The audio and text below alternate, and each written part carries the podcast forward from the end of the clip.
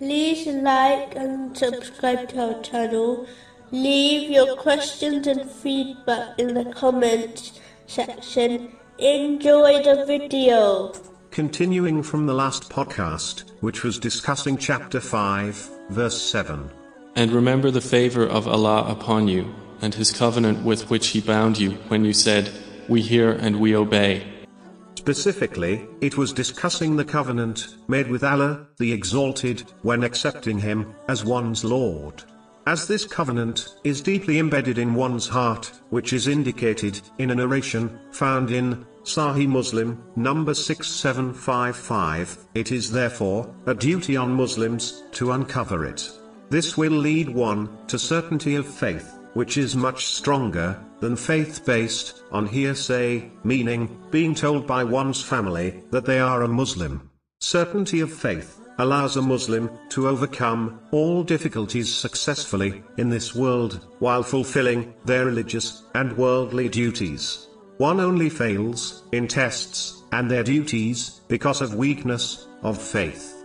Certainty of faith is only possible through knowledge of the Holy Quran and the traditions of the Holy Prophet, peace and blessings be upon him, and is indicated in chapter 41, verse 53. We will show them our signs in the horizons and within themselves until it becomes clear to them that it is the truth. Allah, the Exalted, has commanded each nation to firmly remain steadfast in his obedience after they have accepted faith. Therefore, a Muslim must never incline towards their desires and obey them over Allah, the Exalted. A major aspect of remaining steadfast on Islam is practically implementing its teachings instead of only verbally declaring them. Whoever only verbally declares them has heard and then disobeyed.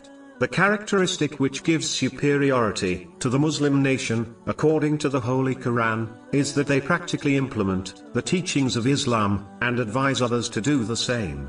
Chapter 3, verse 110. You are the best nation, produced as an example for mankind. You enjoin what is right and forbid what is wrong, and believe in Allah.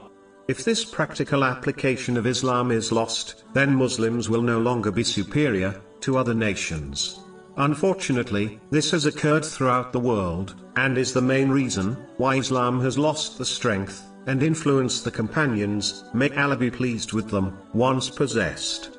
Things will only improve when Muslims return to the footsteps of the righteous predecessors by gaining and acting on the teachings of Islam and given them priority over their desires, whether these desires are lawful or not. Only then will they hear and obey.